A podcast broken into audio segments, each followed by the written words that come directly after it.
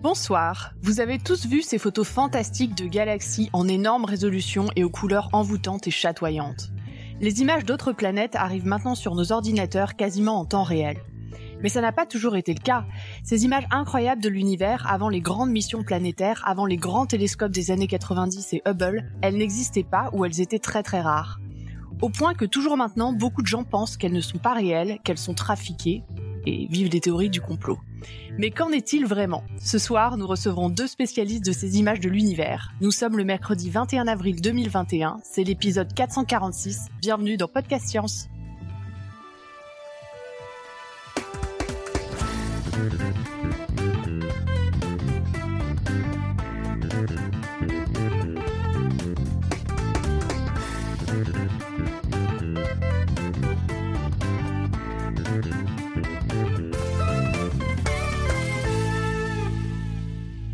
Alors ce soir, nous avons, en plus des habituels, nous avons deux invités pour nous parler de ces images de l'univers. Donc nous avons Thomas Appéré à Saint-Avé dans le Morbihan. Bonjour Thomas. Bonjour. Nous avons Stéphane Guisard à Munich. Bonjour. Nous avons Cléora depuis Perduville. Hello à tous. Johan depuis Paris. Salut. Pascal depuis pas loin de Mulhouse. Salut tout le monde. Et moi, Alexa, depuis Los Angeles. Et Johan, je vais donc te laisser la main pour l'interview. Très bien, merci beaucoup Alexa pour cette introduction. Bonsoir Stéphane et Thomas, merci énormément d'avoir accepté notre invitation. Donc je vais commencer par rapidement vous présenter avant de commencer l'interview. Donc Stéphane, vous êtes ingénieur à l'ESO, donc European Southern Observatory, l'observatoire austral-européen en français, qui est une organisation intergouvernementale pour l'astronomie, pour construire et opérer les télescopes au Chili et pour un consortium de pays européens. Et vous êtes aussi astronome amateur et vous publiez les photos au fur et à mesure sur votre site sguisard.astrosurf.com. Et Thomas, vous êtes actuellement professeur agrégé de physique-chimie. Vous avez effectué une thèse à Grenoble sur la surface de Mars. Vous êtes un astronome amateur un peu particulier parce que vous êtes une sorte de planétologue amateur. Et on va en parler un peu plus en détail de votre travail. Et donc, vous avez aussi un compte Twitter et un Flickr qu'on peut suivre pour voir vos photos. Et donc, je suis vraiment ravi de vous recevoir tous les deux sur le podcast parce que vous avez tous les deux à la fois un regard scientifique. Vos métiers sont ou ont été... tout à fait en rapport avec l'astrophysique et l'astronomie, mais vous avez aussi à cœur de partager votre passion pour l'astro et de montrer de belles images de l'espace, et c'est assez rare comme double casquette, souvent les gens font l'un ou l'autre, mais rarement les deux. Et donc effectivement, d'un côté, souvent les images grand public de l'espace sont produites par des gens qui sont des services communication et qui sont ni spécialistes d'astrophysique ni des instruments. Et à l'autre bout, les utilisateurs de ces images, que sont les astronomes, les planétologues, les astrophysiciens, sont pas vraiment de visée esthétique. Le but à cet endroit-là est vraiment d'utiliser l'image la plus fidèle possible dans les papiers scientifiques. D'ailleurs, je peux en parler, c'est mon métier. Je peux aussi attester d'ailleurs qu'il n'y a pas d'ailleurs toujours les compétences en optique et en électronique pour comprendre vraiment comment les images sont obtenues, comment marchent les télescopes qui prennent ces images. Voilà. Donc après cette longue introduction... Je voulais parler un peu de ces questions instrumentales, esthétiques, peut-être même éthiques aussi, pour comprendre par quel processus les images de nos meilleurs instruments scientifiques du système solaire et d'ailleurs se retrouvent sur nos réseaux sociaux. Voilà. Donc voilà, après cette longue introduction, Stéphane, est-ce que vous pourriez rapidement vous présenter votre carrière à l'ESO et votre travail d'astronome amateur ? Oui, je travaille à l'ESO depuis 27 ans, depuis 1994. J'ai passé les 21 premières années au Chili, où l'ESO a ses observatoires et ses gros télescopes. J'ai été responsable des optiques du VLT, le Very Large Telescope. C'est un des plus gros télescopes au monde. Et maintenant, depuis 6 ans, je suis basé à Munich, en Allemagne, au bureau d'études de l'ESO. Et je travaille sur le projet du futur télescope géant européen, l'ELT, qui veut dire Extremely Large Telescope, télescope extrêmement grand, et je suis responsable de l'alignement optique des miroirs du télescope. D'accord. L'astronomie d'amateur, j'en fais depuis que j'ai 12 ans, donc j'ai toujours un peu baigné dans les télescopes grâce à l'astronomie d'amateur et maintenant par mon métier également. Ouais. Donc ouais, j'encourage les auditeurs à aller regarder votre site internet. C'est vrai que effectivement, je pense que depuis le Chili, vous aviez un ciel assez unique pour faire ce genre de choses aussi. Et Thomas, je vais vous poser la même question aussi. Donc Thomas Appéré, je suis enseignant agrégé de physique chimie et d'informatique également depuis 2 ans dans un lycée Vantais, donc dans le Morbihan. Et je suis enseignant depuis, alors ça fait une dizaine d'années en fait. Avant cela, j'ai fait une école d'ingénieur à Grenoble en physique, un master 2 d'astrophysique toujours à Grenoble, et puis j'ai poursuivi par une thèse comme vous l'avez dit, et puis j'ai poursuivi 1 an en postdoc avant de me rediriger vers l'enseignement il y a une dizaine d'années. Donc à travers ce métier de transmission des connaissances, j'aime aussi vulgariser les connaissances scientifiques à travers donc à la fois les réseaux sociaux, Twitter, mais aussi à travers des photos qui me permettent d'accrocher les gens pour leur montrer la beauté des paysages des différentes planètes du système solaire. Et c'est aussi une façon de rester connecté avec ces petits explorateurs robotiques du système solaire, en fait, de voir à travers leurs yeux ces paysages.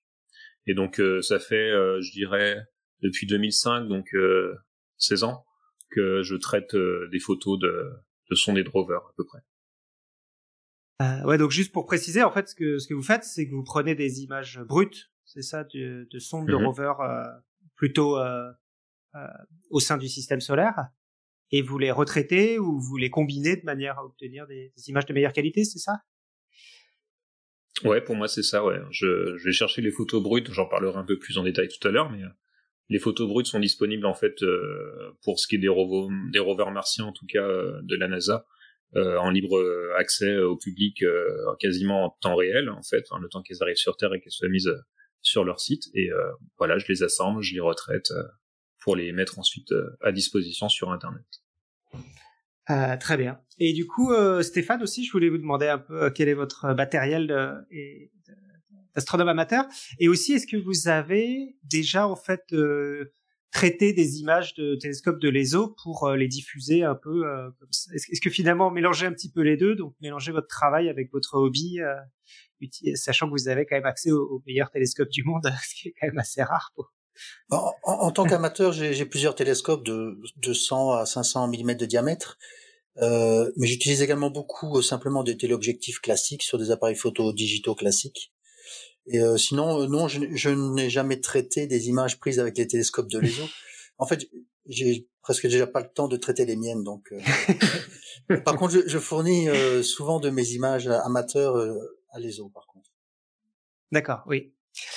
Oui, en fait, quand j'ai contacté l'ESO pour savoir est-ce que quelqu'un pourrait me renseigner, venir me parler de ce sujet-là, et c'est eux qui m'ont service communication, c'est eux qui m'ont orienté vers. Voilà. Donc, je vous propose un peu de balayer un peu comment sont produites les images qu'on voit, autour de nous débarquer. Donc, on va commencer par l'optique électronique. Petit passage sur les appareils photo spécifiquement, l'évolution depuis la plaque photo jusqu'aux appareils photo d'iPhone. Et puis, la partie que j'ai envie de faire à la fin, moi, qui me plaît beaucoup, c'est tout ce qui est sur les couleurs, parce qu'on entend souvent, c'est des fausses couleurs, c'est des...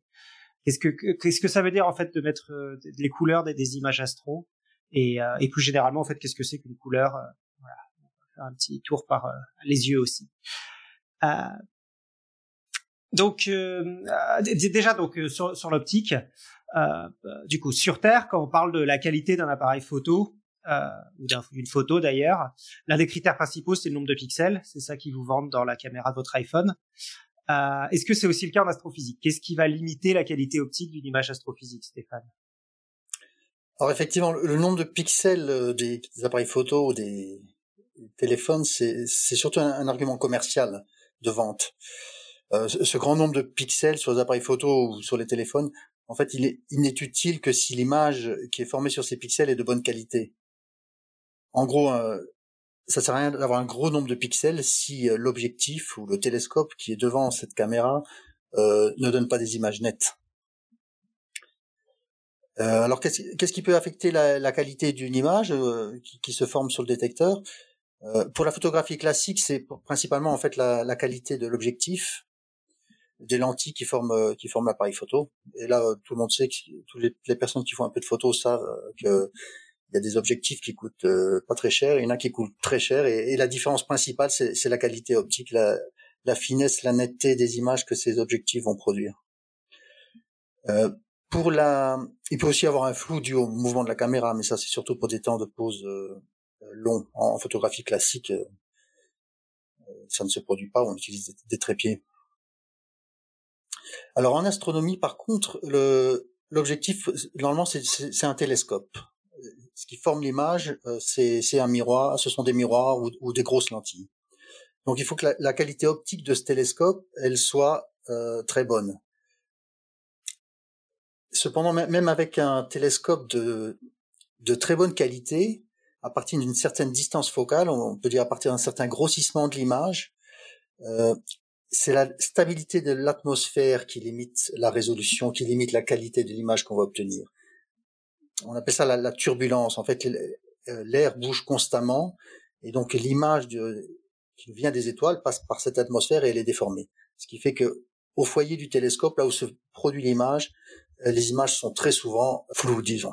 C'est pour cette raison d'ailleurs que les observatoires professionnels, les télescopes sont installés dans des endroits où l'atmosphère est réputée stable, comme au Chili, comme on a dit tout à l'heure pour les eaux. Il y a aussi de très bons sites astronomiques à Hawaï, aux îles Canaries par exemple. Et du coup, effectivement, si c'est l'atmosphère qui limite en grande partie, est-ce qu'un plus gros télescope va produire de plus belles images? Est-ce que c'est une règle qui est vraie ou c'est plus compliqué que ça?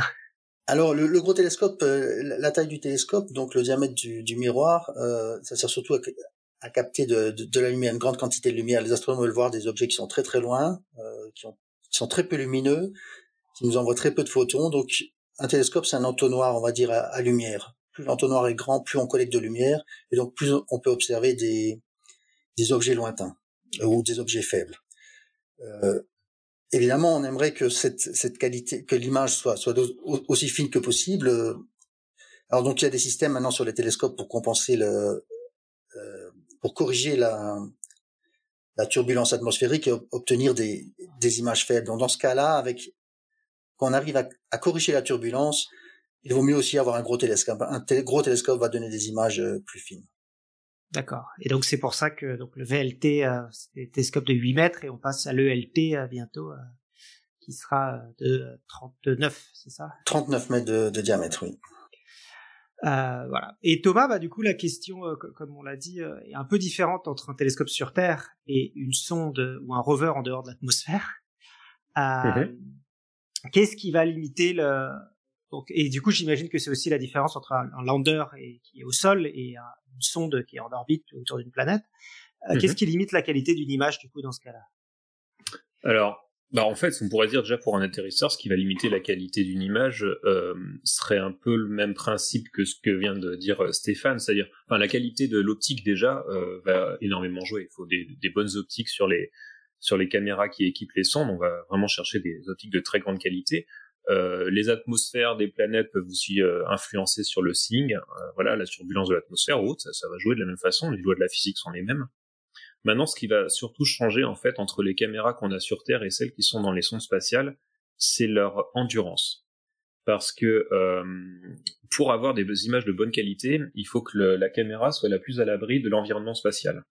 Et l'environnement spatial, c'est quoi ? Ça va être des contraintes thermiques, donc des contraintes en température, à la fois des températures très élevées lorsque la sonde va être exposée au soleil et puis très froide lorsqu'elle est exposée à l'espace, enfin en tout cas au puits thermique, c'est-à-dire à l'endroit où il va vraiment faire froid. Donc des contraintes thermiques qui peuvent, s'il fait trop froid, geler l'électronique, enfin en tout cas faire fragiliser l'électronique. Et puis un autre souci lié à cet environnement spatial, ce sont les radiations, à la fois lorsqu'on s'approche par exemple du Soleil ou lorsqu'on s'approche de planètes telles que Jupiter qui ont de fortes radiations au niveau des lignes de champ magnétique. Je prends l'exemple de Galileo par exemple, une sonde qui est partie en 1989 à bord de la navette spatiale Atlantis à destination de Jupiter. Elle était équipée d'un capteur CCD, donc c'était la première sonde en fait équipée d'un capteur CCD de 800 x 800 pixels, hein. C'est pas c'était pas des gros capteurs comparé à ce qu'on peut avoir dans nos smartphones. Ce capteur CCD était au foyer d'un télescope Cassegrain, donc il y a quand même des télescopes dans l'espace. dans les sondes pour pouvoir zoomer au maximum pour les connaisseurs, pour ceux qui font un peu de photographie. C'était une focale de 1,5 m, 1500 mm. C'est quand même pas mal. Et cette caméra, en fait, ce capteur était blindé par du tantal, 1 cm d'épaisseur, pour protéger le capteur en fait des radiations. Parce que qu'est-ce qui se passe avec ces radiations? C'est que si elles impactent le capteur CCD, elles vont déclencher de fausses informations, c'est-à-dire du blanc, quoi. On va avoir du blanc sur l'image, comme s'il y avait, comme si c'était surexposé. Et un exemple, c'est que lorsqu'il y a eu une éjection de l'asse coronale produite par le Soleil, c'est-à-dire une éjection de matière, de plasma émis par le Soleil, protons, électrons de haute énergie. Ça, c'était le 14 juillet 2000 en fait que ça s'est produit, donc pendant la mission de Galileo. Cette éjection de l'asse coronale s'est propagée à travers l'espace jusqu'à arriver au niveau de l'orbite de Jupiter, et ça a saturé, malgré la protection, malgré le blindage de la CCD de Galileo, ça a saturé son capteur, et les images étaient toutes blanches à ce moment-là. Donc pour avoir une image de bonne qualité, il faut avoir une caméra bien protégée. Malgré tout, les ingénieurs qui conçoivent les sondes peuvent parfois, c'est de plus en plus le cas, aller chercher vers les caméras du commerce, parce qu'elles sont beaucoup moins chères que de développer des caméras spécifiques pour les sondes. Alors, pour donner une gamme de prix, la caméra High-Rise, qui est à bord de la sonde Mars Reconnaissance Orbiter, une sonde martienne qui tourne en orbite autour de Mars, qui est capable de photographier des détails de l'ordre de 30 cm à la surface de Mars. Donc, imaginez, vous posez votre ordinateur portable de la surface de Mars, cette caméra en orbite pourrait la voir.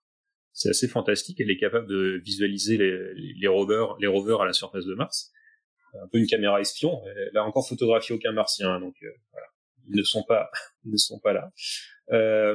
Et cette caméra, elle a coûté pas moins de 37 millions de dollars de développement. Donc comparé à nos iPhones très chers, c'est bien entendu beaucoup plus cher. Et comme je le disais, malgré tout, les ingénieurs de la NASA, en fait, ont contacté des industries qui produisent des caméras commerciales pour les caméras qui ont équipé en fait le système d'atterrissage de la sonde Persévérance, qui s'est posée le 18 février 2021, le 18 février de cette année, à la surface de Mars. Pourquoi ? Parce que c'est des caméras en fait qui n'ont servi qu'à filmer l'atterrissage, et ensuite elles ont été détruites. Celle qui était sur la grue du ciel, là, le Skycrane est allé s'écraser plus loin. Celles qui étaient sur le bouclier, la partie bouclier arrière, idem, se sont écrasées. Donc c'était des caméras à usage unique, je dirais.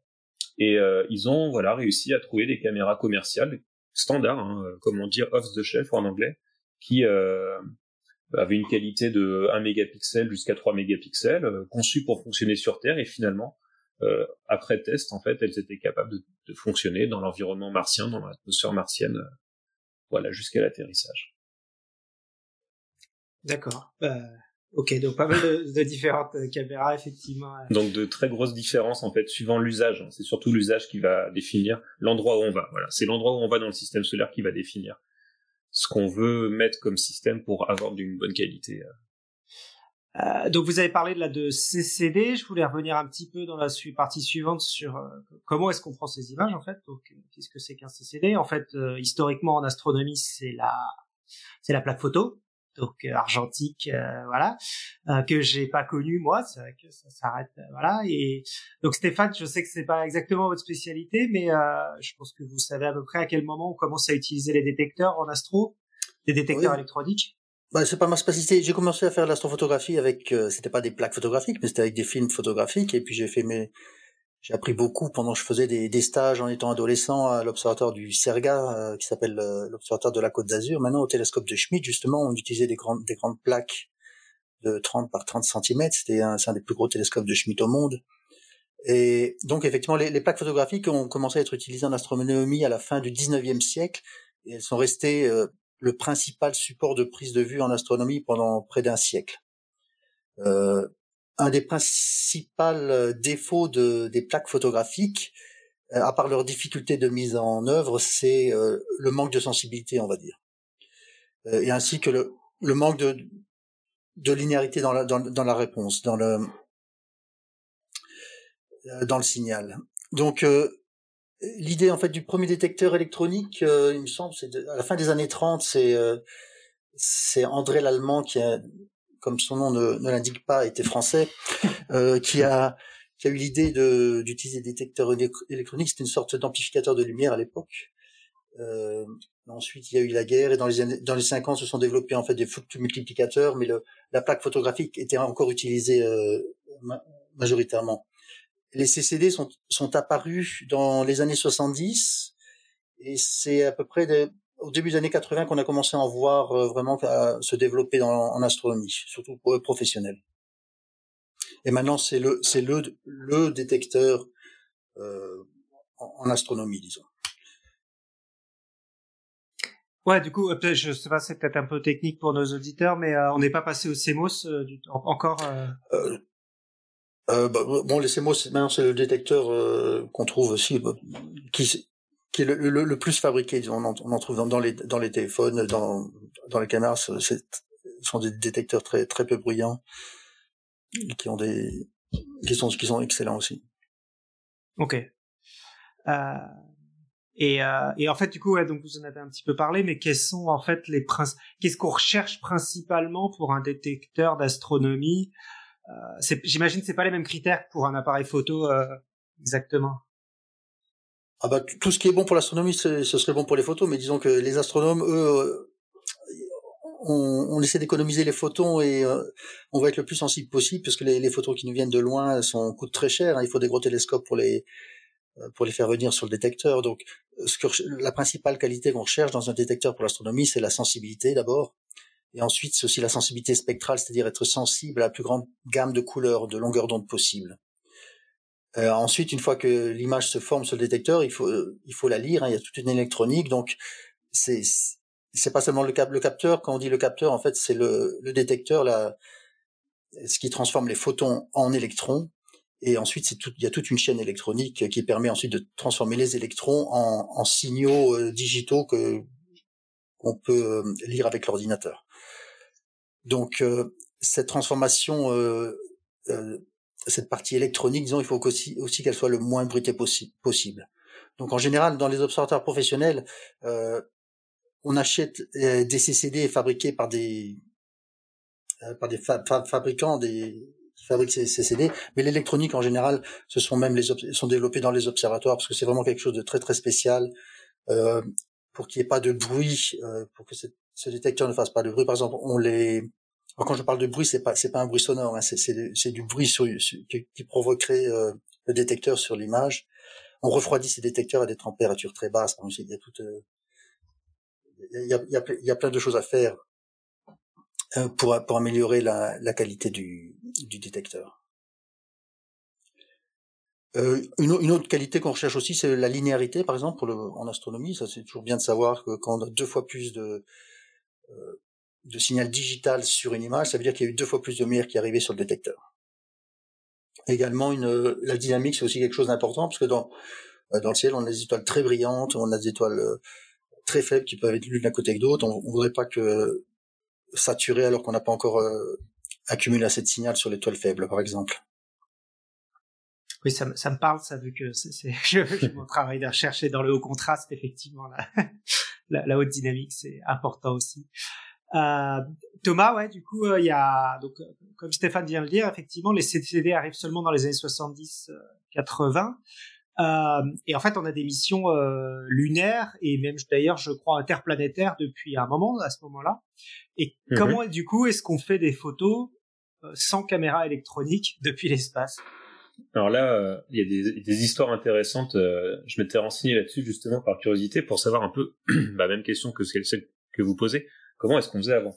En fait, la première photo qui a été prise dans l'espace, c'était en 1946, avec un missile V2, les fameux missiles utilisés pendant la Seconde Guerre mondiale, donc qui ont été ensuite utilisés pour des visées plus scientifiques, tirés depuis la base de White Sands aux États-Unis. Elle emportait un appareil photo avec des pellicules de 35 mm. Elle a fait des photos, donc des photos en argentique. Et les photos, en fait, elles ont été prises à peu près 100 km d'altitude, donc on peut considérer que ce sont les premières photos prises dans l'espace. Et les pellicules ont été ensuite larguées pour revenir sur Terre. Voilà, donc elles n'ont pas été transmises de façon par des ondes radio. Elles étaient dans une caisse en acier qui était suffisamment solide pour survivre au crash. Par la suite, il y avait d'autres Donc après, ces fusées, ces missiles ont été envoyés des satellites, comme les satellites Corona, rien à voir avec la bière ou le virus, dans les années 60, et celles-là avaient des capsules avec des films photos. Donc de la même façon, elle faisait des photos argentiques, elle les mettait dans des capsules étaient larguées et revenaient sur Terre. Donc c'était la façon de transmettre physiquement les films photos. Et puis ensuite, vous avez parlé de sondes lunaires. Alors c'était le cas de la sonde, je vais prendre l'exemple de la sonde Lunar Orbiter 1, une sonde américaine en fait, qui a transmis les premières images de la Terre depuis l'orbite lunaire. Alors pour transmettre en fait les images, c'était toute une stratégie, c'était assez complexe. Elle avait donc cette sonde deux objectifs, un de 610 mm à haute résolution et un autre grand angle de 80 mm à moyenne résolution du coup. Et elle disposait donc d'une grande pellicule de 70 mètres de long, qui avait une pellicule donc de 70 mm cette fois de large, 70 mm de large pour 70 mètres de long. C'était une pellicule Kodak avec un grain très fin. Et en fait, les deux, la lumière qui était issue des deux objectifs arrivait au même endroit sur la pellicule. Simplement, celle du téléobjectif, elle est arrivée sur une zone plus petite que celle du grand angle. Le film était défilé, la bobine était débobinée au fur et à mesure que la sonde avançait pour compenser le mouvement de la sonde. Et donc la lumière venait imprimer cette pellicule. Et puis après, il fallait pouvoir développer la pellicule. Donc c'était fait évidemment dans la sonde avec une solution de développement, donc avec un pressage qui durait 4 minutes, avec une deuxième, en fait, c'est une deuxième pellicule qui était imbibée de liquide. Donc tout ça, évidemment, en orbite lunaire, imaginez. La deuxième pellicule venait imprimer la première. Une fois que le film était développé, il allait être séché, rembobiné, et puis ensuite, il fallait lire ce qui était sur la pellicule. Donc là, la pellicule était débobinée et éclairée par un petit point lumineux qui traçait une ligne et qui faisait à peu près 3 mm de long. Voilà. Et derrière la pellicule, donc à l'opposé de la lumière, du point lumineux, il y avait ce qu'on appelle un tube photomultiplicateur. Donc c'est un capteur en fait qui convertit la lumière qui lui arrive en signal électrique. Et en faisant ce processus, on arrivait à avoir 800 points par ligne, pour chacune de ces petites lignes de 3 mm. Et le processus était répété sur toute la largeur du film, donc sur à peu près 54 mm, je crois, de mémoire, pour la largeur utile du film. Et une fois que c'était fait sur la partie qui intéressait les scientifiques, le signal était retransmis à la Terre. Et là, c'était pas fini, il fallait avancer le film de 2 mm et demi, de façon à ce que chaque image qu'on venait de scanner soit superposée à l'image suivante. Il fallait qu'il y ait une zone de recouvrement par rapport à la suivante. Donc de nouveau, une nouvelle image scannée, renvoyée vers la Terre, etc., etc. Kodak ensuite se chargeait d'imprimer les images reçues, donc c'était stocké sur bande magnétique. Elle imprimait les films reçus, donc c'était ensuite mis sur des panneaux lumineux. Et là, alors je pourrais mettre une image de la page Wikipédia qui illustre ça justement. Tiens, je vais mettre dans le chat pour ceux qui voudraient aller voir. On voit un ingénieur de la NASA ou un scientifique de la NASA qui est en train de coller les bandelettes en fait des différentes images reçues. Voilà, donc bandelette par bandelette, on arrive à reconstruire les photographies prises depuis l'orbite lunaire. C'était assez fastidieux comparé à ce qu'on peut faire maintenant. Effectivement, ouais. En fait, j'avais déjà entendu parler de ça, et alors j'ai découvert avec surprise. Je ne sais pas si vous avez vu la série For All Mankind qui est sortie l'année dernière. Et en fait, il y a une scène, donc c'est très très très technique pour tous ceux qui sont fans d'exploration spatiale, etc. Il y a une scène qui montre exactement le processus que vous décrivez là, à l'intérieur de l'orbite lunaire, donc qui est faite en images de synthèse, etc. Et donc ça m'a fait assez rigoler ce genre de détails vraiment qui est très seulement pour les gens qui connaissent vraiment cette histoire-là, quoi. Mais voilà. Ouais. Donc, il y a beaucoup de détails dans cette série d'ailleurs qui sont assez réalistes et historiques. Seulement pour les geeks.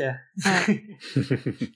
Du coup, ouais, j'ai préparé un gif de cette scène-là si tu veux le mettre, Cléora, dans la chatroom. Voilà. Du coup, je voulais, avant de passer aux couleurs, je voulais parler un petit peu de traitement d'image. parce qu'on entend souvent dire que les images d'astro sont trafiquées, ou sont retouchées, ou c'est que c'est pas des vraies images.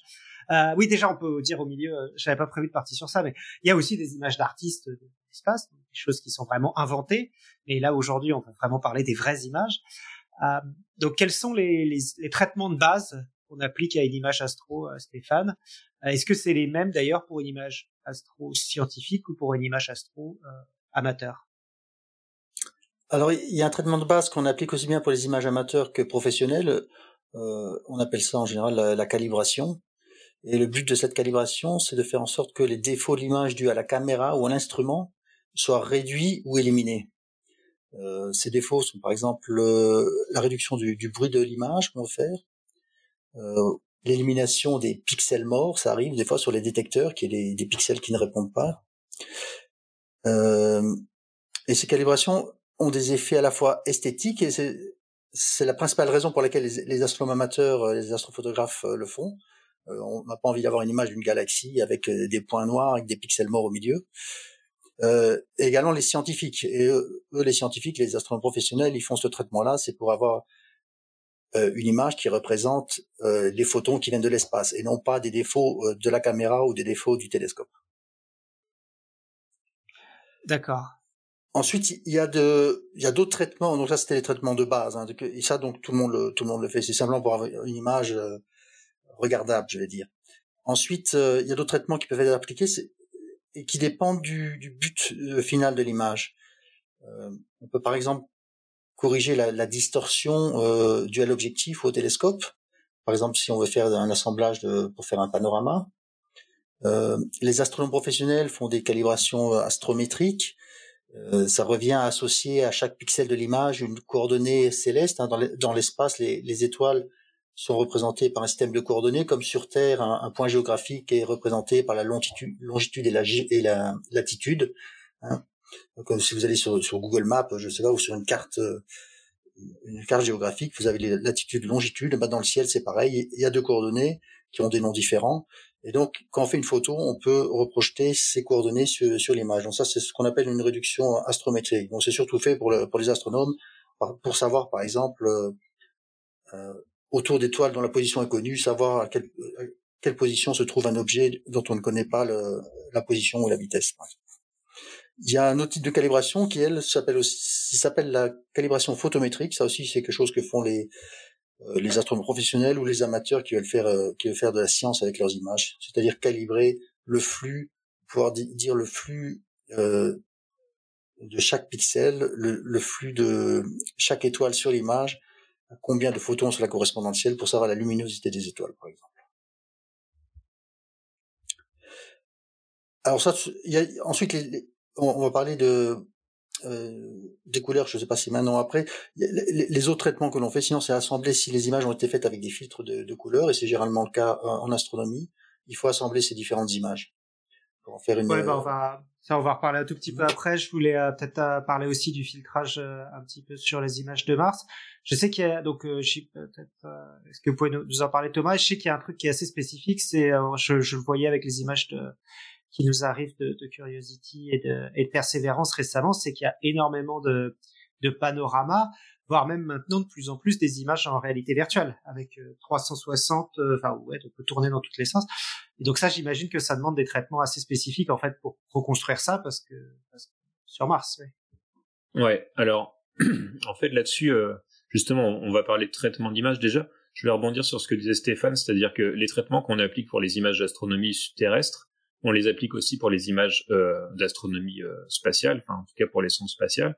Alors il y a un volet qui est fait par les scientifiques, c'est-à-dire que quand je travaillais dans la recherche, on avait des images on avait des produits calibrés, enfin en tout cas je travaillais avec des produits calibrés, je n'étais pas chargé de la calibration.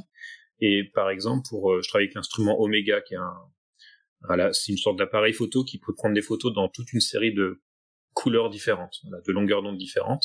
On appelle ça un imageur hyperspectral, et il était donc programmé, en tout cas on le programmait pour qu'il s'auto-calibre régulièrement, c'est-à-dire que, en tout cas, il faisait des photos dans le noir, ensuite pour avoir ce qu'on appelle le dark, et puis il pouvait faire des photos d'une source de référence pour avoir un spectre de référence. Enfin, bref, il y a toute une série de calibrations qui étaient faites.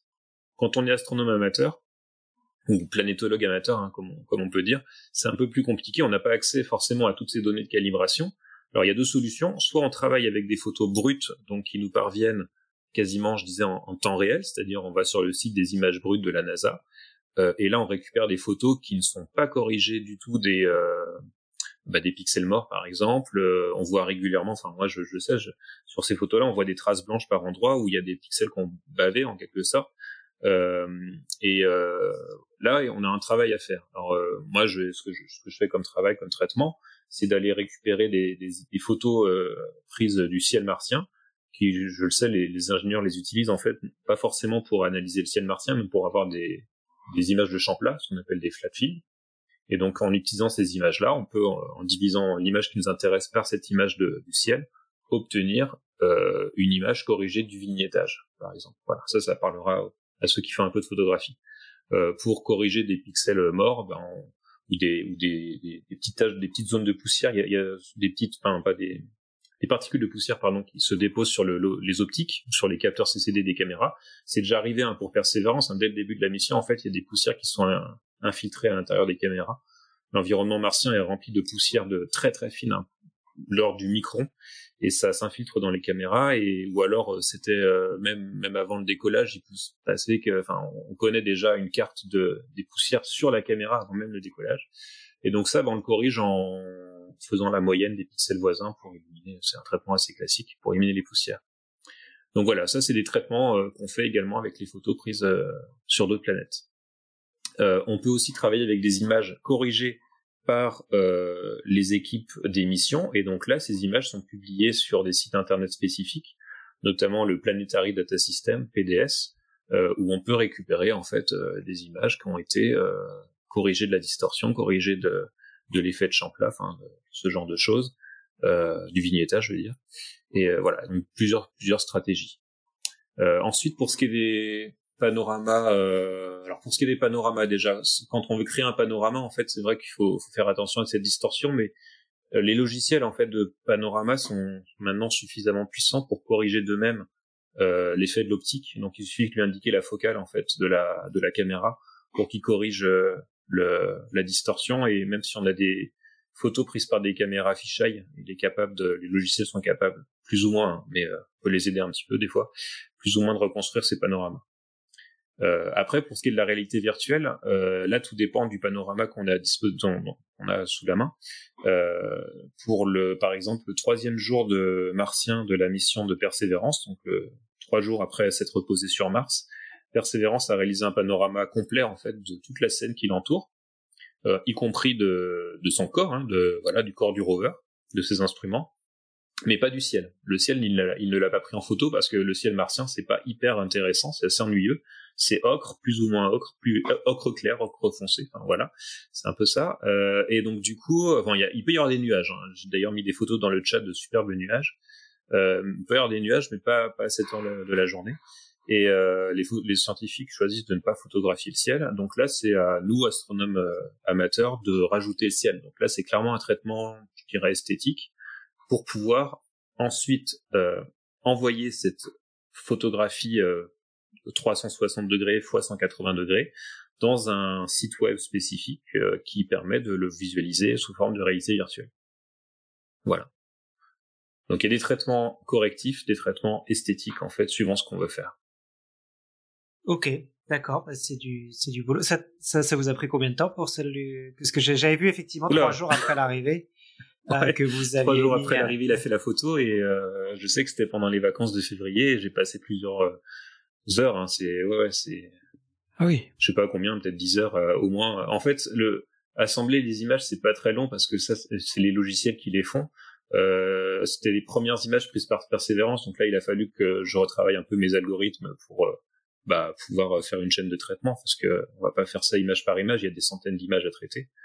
Donc là, c'est comme les scientifiques qui font de la recherche, on écrit des codes informatiques, et j'ai hérité ça de quand j'étais en thèse en fait, et j'essaie aussi d'inculquer ça à mes élèves via l'enseignement d'informatique que je donne au lycée, c'est de décrire des codes qui peuvent faire des traitements en chaîne, Et donc il y avait le besoin d'écrire ces codes et puis ensuite d'aller retoucher. Alors quand je dis retoucher, c'est pas des retouches pour effacer des choses qu'on chercherait à cacher, c'est pas ça.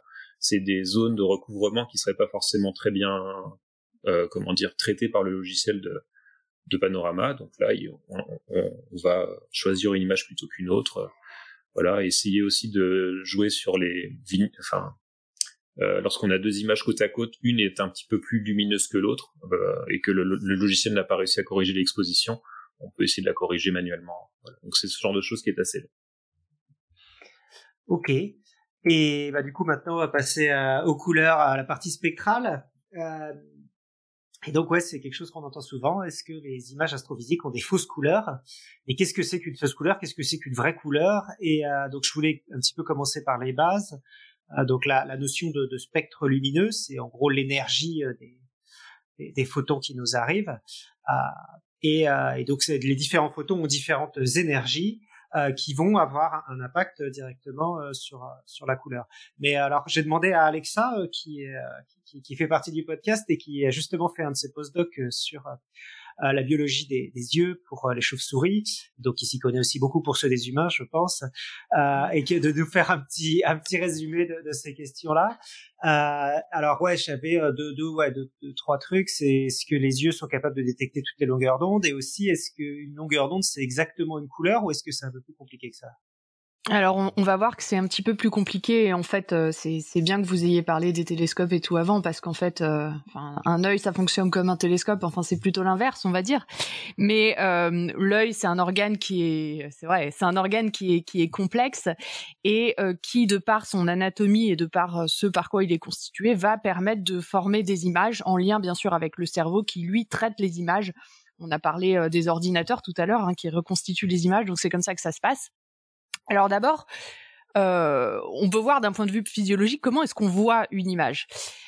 Pour voir une image, elle doit évidemment passer par l'œil qui est constitué de plusieurs parties. On a des muscles, des couches de protection, énormément de choses, mais là, j'ai envie, pour aller assez vite, se limiter aux parties qui permettent le passage de la lumière et la formation de l'image. C'est ça qui nous intéresse aujourd'hui.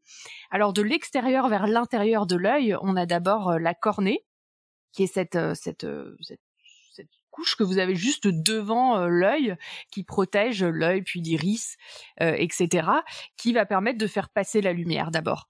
Ensuite, juste derrière, on a l'iris, qui est la partie colorée, qui change, qui peut aller donc de marron, bleu, vert, etc. Enfin voilà, la couleur de l'œil, en fait, qui est percée en son centre par la pupille, qui est ce trou noir dont le diamètre varie en fonction de la contraction de l'iris, qui fonctionne un peu comme un muscle et qui permet de faire varier la quantité de lumière qui rentre dans l'œil. Là aussi, ça peut vous faire penser à un appareil photo, quand on règle l'ouverture. En fait, l'iris, c'est exactement ce que ça fait. C'est en ajustant le diamètre du trou, vous allez régler la quantité de lumière qui rentre dans l'œil. Donc évidemment, de manière automatique. Juste derrière ce trou, on a le cristallin, qui, là encore, si on compare un appareil photo à un télescope, agit comme une lentille. Et ce que le cristallin va faire, va permettre de focaliser l'image sur la couche qui est tout derrière l'œil, qui est la rétine, qui est la couche qui est sensible à la lumière. En fait, si on se résume, on a d'abord donc la cornée qui protège, la pupille par laquelle la lumière passe, le cristallin qui va permettre de focaliser comme une lentille l'image sur le fond de l'œil qui possède les photorécepteurs qui sont sensibles à la lumière sur la rétine. Donc la rétine, on peut penser que c'est un peu le CCD en fait, c'est le capteur finalement qui possède des cellules réceptrices. Donc c'est exactement, ça fonctionne voilà exactement pareil. Alors, je parle de rétine, de photorécepteurs. De quoi est faite la rétine? Donc, elle est faite évidemment de ces cellules sensibles à la lumière, les photorécepteurs. On en a deux types. On a des photorécepteurs qui sont responsables de la vision de nuit. Ce sont les bâtonnets. Et donc, ils sont vraiment actifs plutôt la nuit. Ils sont complètement bleachés en lumière forte. C'est-à-dire, là encore, tout à l'heure, on parlait pour les télescopes, les appareils photo, etc., de sensibilité à la lumière. C'est exactement ce qu'on a. Les bâtonnets, on en a un seul type. Ils sont sensibles à une seule longueur d'onde. C'est ce qui fait que quand vous voyez la nuit, vous voyez un peu en noir et blanc, finalement. On n'est pas vraiment capable de discriminer les couleurs parce qu'on a un seul type de bâtonnets qui sont actifs à une lumière faible. Maintenant, quand on a une lumière beaucoup plus forte, comme la journée par exemple, on est capable de distinguer les couleurs. Et ça, c'est dû au fait que c'est pas les bâtonnets qui sont activé, c'est un autre type de photorécepteur qui s'appelle les cônes et qu'on a, qui existe sous trois types différents. On a les cônes bleus, qui sont short wave, de longueur d'onde plus petite, les cônes verts, d'onde moyenne, et les cônes rouges, de grande longueur d'onde. Et en fait, avec ces trois types de cônes différents, on est capable de reconstruire les couleurs. Là encore, si vous voyez pas vraiment pourquoi, pensez à un appareil photo et à l'écran de vos ordinateurs. Vous avez des pixels rouge, vert et bleu. Et en modulant la quantité de vert, de rouge, de vert et de bleu que vous mettez, si vous avez déjà un peu retouché des photos sur un ordinateur ou joué avec ces paramètres, vous voyez qu'on peut reconstituer toutes les couleurs avec ça. C'est un peu la même chose qui se passe. Avec la différence, je pense qu'on vous a mis la photo des spectres dans la chatroom de ces photorécepteurs. Chaque photorécepteur, quand on parle d'un cône vert, d'un cône rouge et d'un cône bleu, ils sont pas sensibles uniquement 100% au bleu, au vert et au rouge. Ils sont sensibles à toute une gamme de couleurs. Par exemple, si vous avez un photon jaune qui arrive, il va activer un peu le photorécepteur vert. Il va activer aussi un peu le photorécepteur rouge. Et du coup, en combinant le niveau d'activation de ces photorécepteurs qui va dépendre de la longueur d'onde, le cerveau, lui, va être capable d'interpréter ces impulsions et de reconstituer toutes les différentes couleurs. Donc si vous voulez, vous avez la rétine avec l'activation des différents cônes qui permet de reconstruire une couleur ou plusieurs couleurs précises. Ensuite, le nerf optique, comme un câble USB, va transporter l'information au cerveau, au cortex visuel, qui lui va être capable, comme un ordinateur, de reconstituer l'image qu'on voit. Donc, évidemment, c'est une analogie. Les systèmes qu'on a sont basés sur la vision humaine, mais ça fonctionne exactement de la même façon. Après, ce qu'on peut dire aussi, et ce qui est intéressant par rapport à ce qu'on vient de dire sur la photo, c'est que on a parlé de quantité de pixels, etc., etc. On a un peu la même chose au niveau de la vision. Derrière l'œil, vous avez une zone qui s'appelle la fovea, où les cônes, vous avez énormément de cônes qui sont très, très densément présents. C'est une toute petite zone de l'œil, mais c'est celle qui vous permet de voir net. Par exemple, si vous fixez un texte, bon là, par exemple, je fixe le conducteur du podcast, vous voyez très très net au milieu, mais sur le côté, la vision, elle est un petit peu floue en fait. Si vous regardez pas sur le côté, si vous fixez le milieu, vous voyez très net au milieu et un peu flou sur le côté. Et ça, c'est lié au fait que sur le côté, vous avez beaucoup moins de cônes. Sur le côté de l'œil, et vous avez une vision qui est beaucoup moins précise.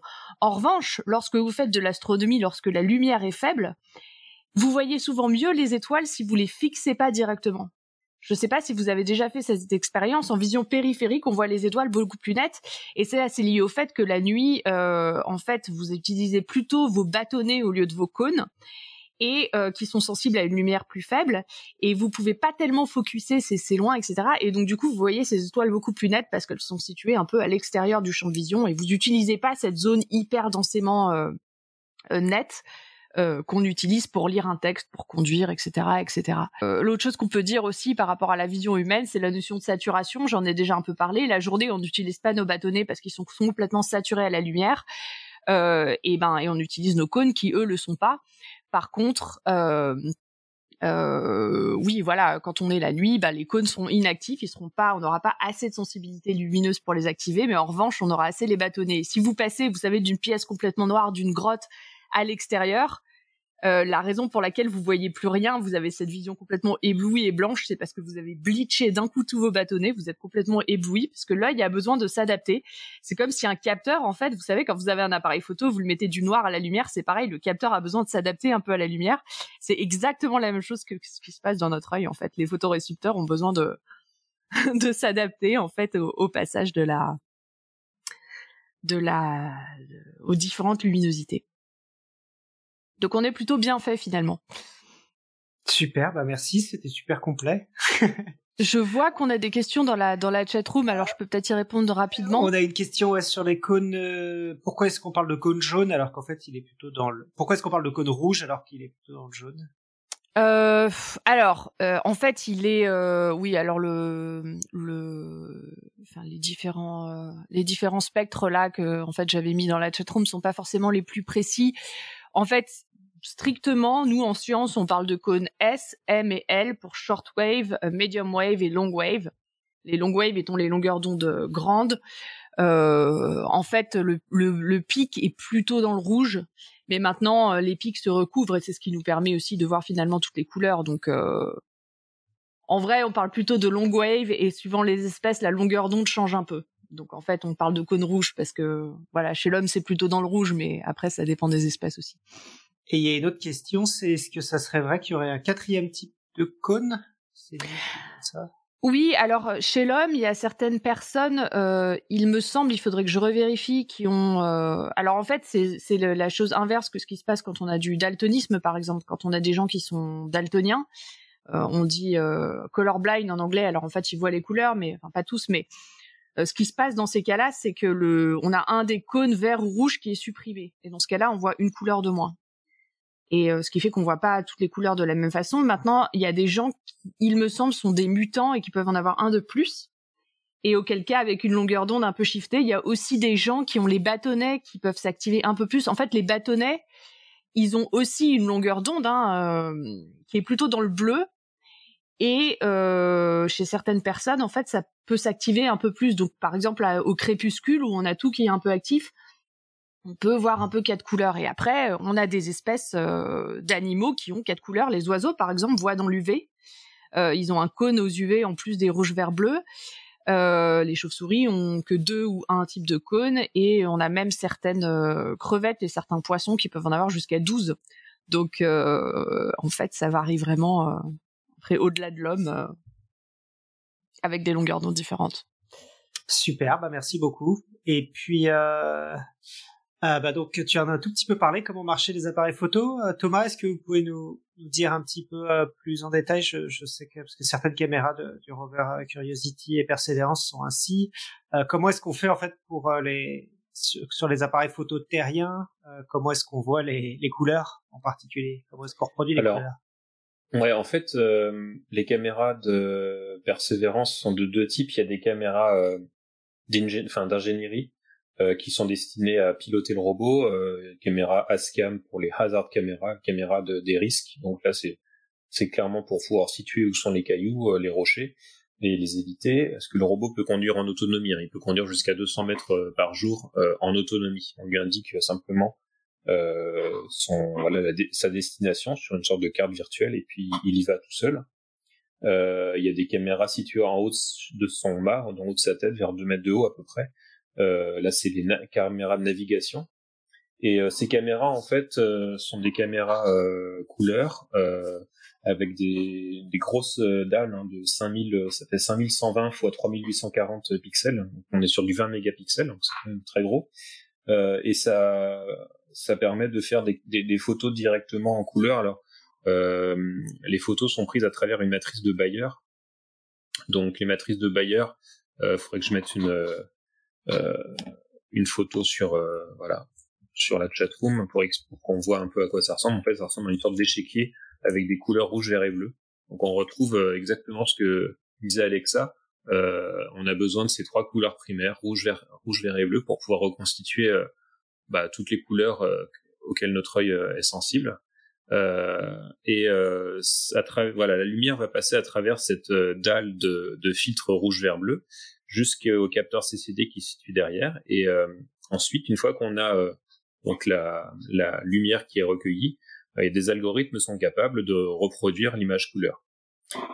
Alors ça, c'est pour les caméras d'ingénierie. Pour la caméra Mastcam qui est située sur le mât, au niveau de la tête du robot, au même endroit que les navcam, là c'est un peu différent. Il y a également cette matrice de Bayer. Alors, matrice de Bayer, en fait, c'est très classique, hein, c'est ce qu'on trouve aussi sur les caméras commerciales, hein, sur les appareils photo commerciaux, sur la plupart de ces appareils. Mais pour la Mastcam, il y a également une roue à filtre. Alors, les roues à filtre, c'est ce qui équipe très couramment les sondes spatiales. En fait, on a des filtres avec des longueurs d'onde bien définies, c'est-à-dire qu'elles ne laissent passer que certaines radiations colorées, que certaines couleurs. Elles ont une bande passante très fine. Et... elles sont utilisées plus pour faire de la science, dans le sens où elles vont pouvoir, analyser si telle ou telle roche réfléchit plus ou moins telle ou telle lumière. Voilà. Et en fait, par exemple pour la caméra Mastcam, il y a en tout 7 filtres. Voilà, donc une roue qui contient 7 filtres, et les filtres peuvent passer les uns après les autres devant la caméra. pour pouvoir laisser passer uniquement certaines lumières colorées. Donc à partir de là, on peut reconstituer, reconstituer la vision humaine. Alors d'ailleurs, ce qui est intéressant, c'est qu'au niveau de la matrice de Bayer de la Mastcam, les longueurs d'onde ne sont pas tout à fait les mêmes. Je te les comparais avec les longueurs d'onde des opsines. C'est pas tout à fait les mêmes que celles auxquelles nous on est sensible. Donc à mon avis, il doit y avoir des facteurs correctifs ensuite appliqués lors de la calibration pour reconstituer ce que verrait l'œil humain sur Mars. Hein, parce que au niveau du rouge notamment, on est à 630, alors que c'est 560 nanomètres. Je parle vraiment pour les experts de la vision humaine. Et il y a aussi des filtres solaires. Ça, c'est intéressant à savoir, des filtres solaires pour photographier le soleil. La Mastcam Z peut se photographier en fait le soleil pour observer notamment s'il y a une tempête de poussière en approche. Hein, si vous vous rappelez le film Seul sur Mars, où l'astronaute Mark Watney, je crois, qui s'est retrouvé coincé sur Mars en raison d'une tempête de poussière. Et il y a des tempêtes régulièrement sur Mars, et pour savoir si une tempête est en approche, en fait, il suffit de photographier le soleil et de mesurer la quantité de lumière qui nous parvient du soleil. Si une tempête de poussière arrive, en fait, la poussière joue le rôle de filtre et laisse passer de moins en moins de lumière. Mais il faut éviter, en photographiant le soleil, de cramer la caméra, d'abîmer les capteurs. Donc pour ça, on met un filtre qui va diminuer le flux d'une quantité qu'on connaît. Voilà, donc pour reconstituer les couleurs, c'est ça. On va utiliser de la même façon que nos cônes au fond de l'œil, des capteurs, des filtres qui laissent passer les lumières rouge, vert et bleu. Alors c'est marrant ce que tu dis, parce que du coup moi qui fais beaucoup de microscopie, c'est logique en même temps, nous on travaille pas mal avec des fluorophores qui émettent dans l'UV et l'infrarouge, et donc on a exactement comme tu dis, en fait on a un système de gating pour garder juste les longueurs d'onde qui viennent de l'UV ou de l'infrarouge.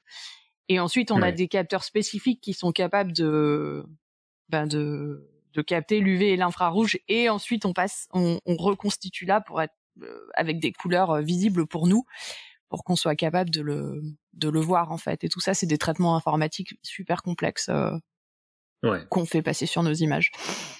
Et du coup, Stéphane aussi, j'ai vu que c'était aussi un peu... Alors, j'ai été un peu regardé sur votre site et j'ai vu que, par exemple, sur une des photos, il y avait marqué L égale R égale V égale B égale 5 fois 2 minutes plus 7 fois 10 minutes, et après HA égale 7 fois 2 minutes. Qu'est-ce que ça veut dire, en fait, ce genre de... Bon, en fait, ce qui n'a pas été dit dans les explications récentes sur les capteurs, là, c'est qu'en fait, les capteurs électroniques ne captent qu'une seule couleur en fait, ne rendent qu'une seule couleur. Pour voir des couleurs avec un capteur électronique, il faut additionner des filtres. Donc Thomas a parlé des filtres, la matrice de Bayer. Donc en fait, il y a plusieurs façons de mettre des filtres devant le capteur pour pouvoir séparer les couleurs. C'est soit de mettre un filtre, un grand filtre sur tout le capteur. Donc dans ce cas-là, pour reproduire les images rouges, vertes et bleues, comme disait Alexa, on met un filtre bleu, ensuite on prend une image avec un filtre rouge et une image avec un filtre vert. Et ensuite on recombine les trois images rouge, verte et bleue qu'on a obtenues. Et l'autre façon de faire, c'est de mettre des filtres non plus de grande taille devant tout le capteur, mais de les mettre au niveau de chaque pixel. Et ça, c'est la matrice de Bayer dont parlait Thomas. Donc là, sur mes photos, quand je marque L, R, V, B, alors L, ça veut dire luminant, c'est simplement la photo, le détecteur sans filtre. Donc toutes les longueurs d'onde qui arrivent du ciel vont provoquer un signal sur le capteur. Il n'y a pas de tri entre les couleurs. Si je veux avoir une image couleur, donc j'ai dit il faut utiliser les filtres. Donc ça c'est les lettres RVB, c'est le rouge, vert, bleu. Donc quand j'écris rouge, vert ou bleu 5 fois 2 minutes, ça veut dire que je fais 5 pauses de 2 minutes avec chaque filtre. Donc à la fin j'obtiens 4 images qui sont sur mon écran, ce sont des images monochromes, mais je sais qu'une a été faite sans filtre, que l'autre a été faite avec un filtre rouge, l'autre avec un filtre vert et l'autre avec un filtre bleu.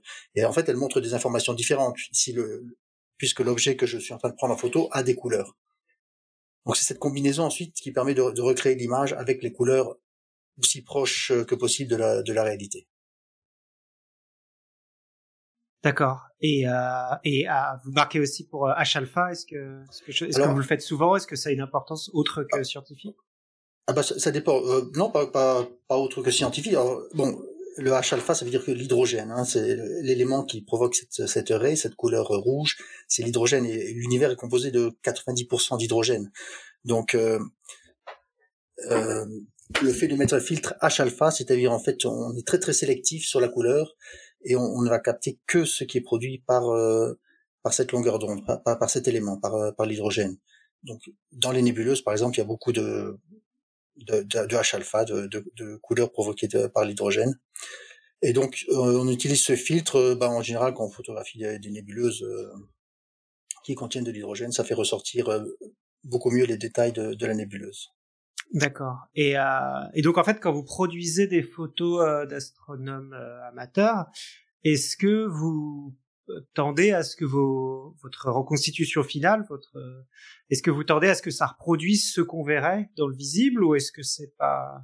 Alors c'est l'idée, quand on fait des photos avec les filtres RVB, l'idée c'est de essayer de fabriquer ce que verrait l'œil, mais est-ce que l'œil par définition il peut pas les voir parce que les images sont trop faibles, les luminosités sont trop faibles, c'est ce qu'expliquait Alexa, que dans ces cas-là on voit en gris la nuit.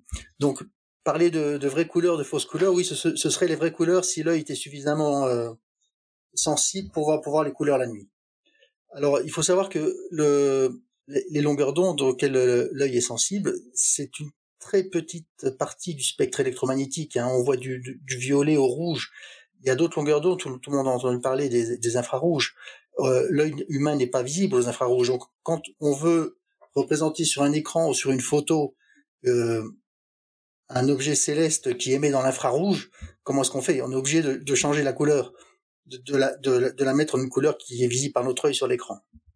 Donc dans ces cas-là, c'est ce qu'on appelle les fausses couleurs, effectivement, parce que sinon on ne pourrait jamais voir une image infrarouge. Ah, d'accord. Et du coup, j'ai mis des photos du satellite Hubble aussi, je mettrai dans la chatroom, parce que du coup Hubble a plein de filtres en dehors des images réel, en dehors des couleurs visibles, et du coup effectivement est obligé de mettre des couleurs sur des longueurs d'onde qui n'existent pas, et je vous conseille d'ailleurs, pour ceux qui veulent aller plus loin, le site internet du Hubble Heritage Project, qui est en fait un groupe d'astronomes et de spécialistes du traitement d'images du Space Telescope Science Institute à Baltimore, et qui du coup faisait ce travail en fait de composition entre des images de science qui sortaient de Hubble et aussi d'autres considérations un peu plus esthétiques. Qu'est-ce qu'on veut mettre dans une photo? Est-ce qu'on veut faire sortir plus l'hydrogène, comme c'est Stéphane et autres, voilà. Et c'est un peu ce qui m'a donné l'idée de faire cet épisode, ouais. Donc taper Hubble Heritage Project sur internet, et d'ailleurs en fait certaines des photos qui sortent, ils indiquent en fait quels filtres ils ont mis, donc ça va de par exemple voilà, les piliers de la galaxie, ça correspond à leur filtre couleur bleue est à 502 nanomètres, leur couleur verte est à 657 et leur couleur rouge est à 673, donc ça c'est assez ça serait tous les trois dans le visible, mais il y en a d'autres où leur couleur bleue est finalement un truc qui est dans l'UV qu'on ne verrait pas. Donc voilà, je vous conseille d'aller regarder ce site-là. Je crois qu'on a peut parler de tout.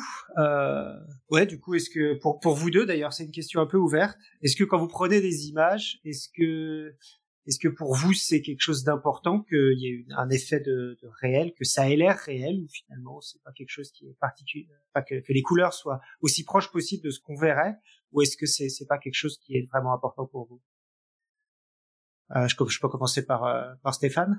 Pour moi aussi, pour les photos du ciel que je fais, j'essaie qu'elles représentent le plus ce que je pense être ouais. les couleurs réelles, c'est toujours ça. C'est pas évident de savoir. Donc, en astronomie amateur, tout le monde a ses petites recettes de traitement. On a l'habitude de voir des images, donc on pense que ça ressemble à ça. Pour faire vraiment des calibrations photométriques, colorimétriques, c'est un travail assez dur à faire, mais je pense que la plupart des images qu'on voit, on n'est pas trop loin de la réalité. D'accord. Et pour toi, Thomas? C'est une bonne question, parce que on a très très souvent sur les forums, sur internet, quelles sont les vraies couleurs de Mars en fait? Que verrait-on sur Mars? Est-ce que les couleurs des photos prises par la NASA sont les couleurs réelles? D'ailleurs, ce qui est amusant, c'est une anecdote. Lorsque la sonde Viking Lander 1 s'est posée sur Mars, donc dans les années 70, donc la première sonde américaine à se poser sur Mars, et parce qu'elle a fait la première photo en fait du paysage, le ciel était ocre, hein, et la NASA a corrigé les couleurs pour que le ciel soit bleu, parce qu'ils pensaient que le ciel devait être bleu. Et en fait, quand ils ont regardé vraiment en détail la réponse du capteur, ils font « Ah non, on s'est planté, en fait, on n'avait pas à corriger, c'était bien ocre, c'était bien, voilà, couleur est bien ocre, comme lorsqu'il y a des tempêtes de sable chez nous. » et ensuite, alors quand on compare les photos prises par que nous traitons dans la communauté des passionnés de traitement d'images, on voit qu'il y a des nuances d'un amateur à l'autre. Certains ont tiré plus vers le marron, d'autres vers l'ocre, rosé un peu, enfin orange un peu. Voilà, ça dépend, je pense, de chacun de sa sensibilité. Alors moi, je sais que la technique que j'utilise j'essaie de me rapprocher plus de ce qu'on verrait, même si j'aimerais bien, si des mécènes voulaient m'envoyer sur Mars pour que je puisse témoigner de ce qu'on verrait vraiment, je suis prêt à y aller. Mais je peux candidater là. Je peux candidater. D'ici là, en fait, ce que je fais, c'est je vais regarder les produits calibrés, donc les photos une fois qu'elles sont calibrées par les équipes de la NASA qui ont conçu les caméras. Je regarde leurs produits calibrés, je compare avec la photo telle qu'elle était initialement. Donc brut, et à partir de là, je regarde comment changer, comment faire modifier les niveaux de couleur pour obtenir la réponse en fait de l'image calibrée, c'est-à-dire quelle était la différence entre l'image de départ et l'image d'arrivée. Et ainsi, je peux travailler avec les images brutes qu'on obtient au jour le jour pour les retranscrire, pour les corriger finalement à ma sauce, et essayer de me rapprocher de ce que seraient les images une fois calibrées, parce que les images calibrées de la NASA, on les a au bout de 6 mois à peu près, c'est le temps que les scientifiques travaillent dessus. C'est des images qui sont de meilleure, enfin pas forcément meilleure définition, mais meilleure qualité. Les photos, quand je parle de photos brutes, en fait, je pourrais mettre le lien sur la chatroom. Ces photos, en fait, elles sont en JPEG généralement, elles sont compressées. Les scientifiques qui sont pas dans le cadre de la mission n'ont pas accès à autant de détails que ceux qui sont dans le cadre de la mission. C'est quand même pour laisser l'exclusivité des découvertes aux personnes qui font partie des équipes scientifiques. Donc voilà, là moi j'essaie quand même de me rapprocher de ce qu'on verrait, de pas pousser les contrastes ou la saturation trop haut. Enfin, la saturation, je joue pas dessus. Les contrastes, si je joue dessus, je le précise, hein. Si c'est par exemple pour faire ressortir des tempêtes, ce qu'on appelle les dust devils, les tornades de poussière qui parcourent parfois les plaines martiennes, c'est des petites tornades, elles sont assez difficiles à voir. Pour qu'on les voit, souvent on augmente le contraste, donc ça voilà, c'est important de le préciser. Je crois que pour moi, du moment qu'on précise ce qu'on fait, c'est important. Et puis, alors le fait de dire fausse couleur, est-ce que le terme fausse est adapté? Peut-être couleur modifiée, vraie couleur c'est pareil, vrai, je suis pas sûr que ce soit le bon terme. Tout ça c'est... ouais. C'est important d'être transparent, je pense pas, en tout cas par rapport au traitement qu'on fait. Et quand je rajoute un ciel, j'essaie de le préciser, que c'est un ciel qui est étendu. Là aussi, il y a l'aspect esthétique. Quand je vais sur les photos que j'ai pu poster, notamment là, j'ai mis une photo de Mars que j'ai traitée cet après-midi, d'un paysage qui a été obtenu il y a 3 jours sur Mars. Le ciel, en fait, a été, je l'ai étendu en faisant un gradient vertical, pour donner un peu l'impression de ce qu'on aurait sur Mars, avec un horizon plus clair et puis un zénith qui serait un peu plus foncé. D'autres photos que j'ai pu mettre dans la chatroom, c'est des photos... alors il y en a une, c'est Curiosity au sol 3075. En fait, c'est une photo prise en fin d'après-midi, où là, c'est un composite de 2 photos. C'est une photo prise en journée, mélangée, je dirais, composée avec une photo prise en soirée, qui a fait c'est pas moi qui l'ai fait, c'est un spécialiste aussi de traitement d'image, Don Davis, qui est vraiment un expert. Pour moi, c'est un dieu en traitement d'image, très très doué. Et en fait, il a essayé de restituer ce qu'on verrait sur Mars en fin d'après-midi, avec de magnifiques cirrus dans le ciel martien, et le paysage tel qu'il était photographié l'après-midi, mais en baissant la luminosité.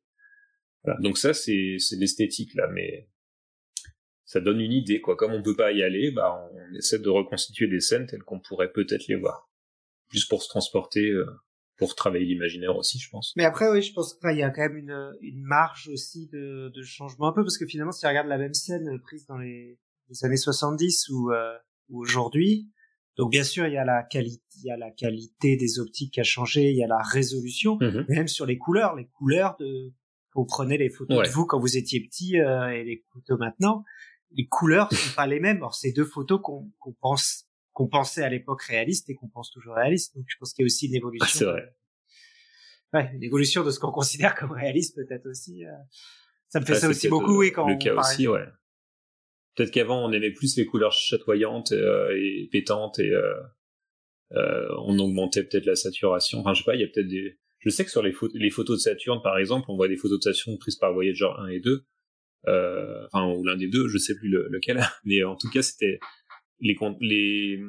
c'est pas du tout en couleur réelle, on voyait des bandes violettes, vertes, etc. C'était en fausse couleur, justement, pour faire ressortir les contrastes sur la planète, les différentes bandes nuageuses. Et donc, il y a des amateurs qui avaient repris ces images-là pour les remettre en couleur telles qu'on les aurait vues si on avait survolé Saturne à bord de la sonde. Donc à l'époque, les photos qui étaient diffusées n'étaient pas forcément en vraie couleur. Eh ben, merci beaucoup pour cette émission. J'ai trouvé ça intéressant. Je sais pas si vous avez d'autres questions auxquelles vous aurez aimé répondre et que je n'ai pas posées. Sinon, je vous ai demandé de rapporter une citation. On finit souvent les émissions par une citation. Je ne sais pas si vous y avez pensé. Oui, enfin, pour moi, je donne de temps en temps des conférences sur l'astrophotographie. Et il y a une question qu'on me pose souvent, c'est qu'est-ce qu'une belle photo? Donc, en fait, ma citation, ça va être la réponse que je donne à cette question. C'est, en fait, une belle photo, c'est une photo que l'on aime. Donc c'est assez subjectif. Une belle photo, c'est une photo que l'on aime. Voilà.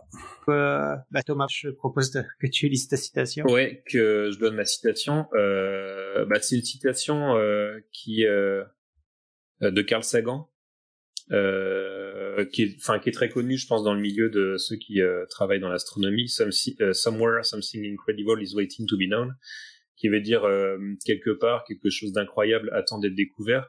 En fait, pour moi, ça symbolise l'exploration spatiale, que ce soit à petite échelle, donc à l'échelle des planètes. Hein. Pour moi, la petite échelle, c'est ça, l'échelle du système solaire, ou à grande échelle. Et donc, quand je traite les photos, alors j'attends pas quelque chose d'incroyable parce que sur Mars, les zones ont déjà été photographiées depuis l'orbite. Donc, on sait qu'on va pas découvrir derrière la colline, je sais pas moi, des artefacts extraterrestres ou autres. Hein. Je suis pas dans ce style-là, mais c'est plus pour dire que dans la science, il faut s'attendre à ce qu'on puisse trouver des choses qui ne sont pas prévues. Et je pense notamment là-dessus au survol de Pluton par la sonde New Horizons, où les scientifiques, il y avait un concours en fait qui avait été fait par Alan Stern, le responsable de cette mission, qui avait demandé à chacun de dessiner à quoi ressemblerait la surface d'après eux. Donc les scientifiques dont je fais partie, mon directeur de thèse, avait chacun essayé de représenter, alors on pense qu'il y aura plutôt des glaces de telle ou telle couleur parce qu'il y a tel ou tel cycle saisonnier. Et en fait, la surface, ils pensaient tous que ce serait une surface très cratérisée parce que Pluton est dans une zone où il y a beaucoup de corps qui peuvent impacter sa surface, une surface probablement très ancienne, avec comme Pluton est plutôt petite, comme c'est une planète naine, pas d'activité géologique. Hein. Et donc du coup, ils s'attendaient à ça. Et quand la sonde a survolé Pluton, alors là c'était une énorme surprise puisqu'on a découvert qu'il y avait très très peu de cratères, des glaciers actifs il y a pas si longtemps, peut-être des cryovolcans, des volcans qui crachent de la glace, donc une énorme surprise. Et là, pour moi cette citation traduit totalement ça, quoi. On a souvent des idées préconçues, puis en fait quand on arrive c'est pas le cas. Et c'est en ça que la science est fantastique, quoi. Ouais, je dirais même la science en général. Enfin, moi, j'ai vraiment cette vision de la science aussi, qui est l'exploration, en fait, que tu fasses de quelle que soit la science, et c'est encore plus vrai par le spatial, parce que t'as tous ces mondes encore inconnus sur Terre, on en a finalement plus tant que ça, mais c'est... Ouais, toutes les sciences, Ouais, c'est vraiment ça. Oui, je suis d'accord avec vous, toutes les sciences, mais surtout l'astro, Est-ce que, Cléora, tu veux bien nous rappeler le quiz du mois ? Oui, donc depuis la semaine dernière, donc on a un nouveau quiz du moment qui est « Il faut orienter son lit au nord pour bien dormir » info ou un texte, à nous répondre à podcastscience@gmail.com ou sur les réseaux sociaux, avec vos expériences, à savoir. Et on y répond... Le 12 mai. Au mois de mai. Le 12 mai, ça? Oui, c'est ça. Ok. Donc à la prochaine roue libre, le 12 mai, on répondra à la question. Voilà, n'hésitez pas à faire tourner votre lit pour pouvoir tester votre état de sommeil. Eh ben, on va conclure alors. Je crois qu'on n'a pas d'annonce spéciale à faire. Merci énormément Thomas et Stéphane donc pour ces détails sur la prise de vue, l'acquisition, le traitement de ces belles images d'autres mondes qu'on visitera peut-être un jour et pour continuer l'exploration comme on le disait dans la citation.